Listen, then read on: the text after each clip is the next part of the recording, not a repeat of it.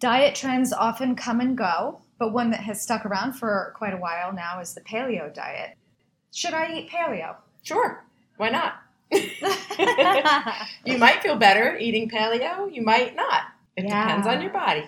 That's right. It depends on your body and where you are in your life. And also with the paleo diet, there are varying degrees of restrictions in this diet. You're taking out whole food groups, and you may or may not be successful in that depending on your uh, business environment, your family environment, your connections, etc. And so, in order to truly test out a paleo diet, you need to commit and be all in for at least 30 days. Yeah, that's what we think. So it's a it's a great thing to try because generally it's it's a healthy way of eating. It's whole foods. It's vegetables, fruits, and animal protein. And if you do well with vegetables, fruits, and animal protein, it may be a perfect diet for you.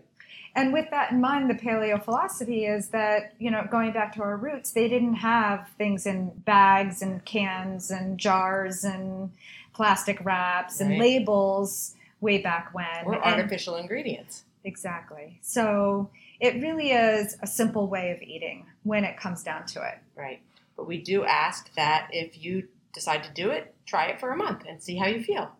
We'd love to hear your feedback on this.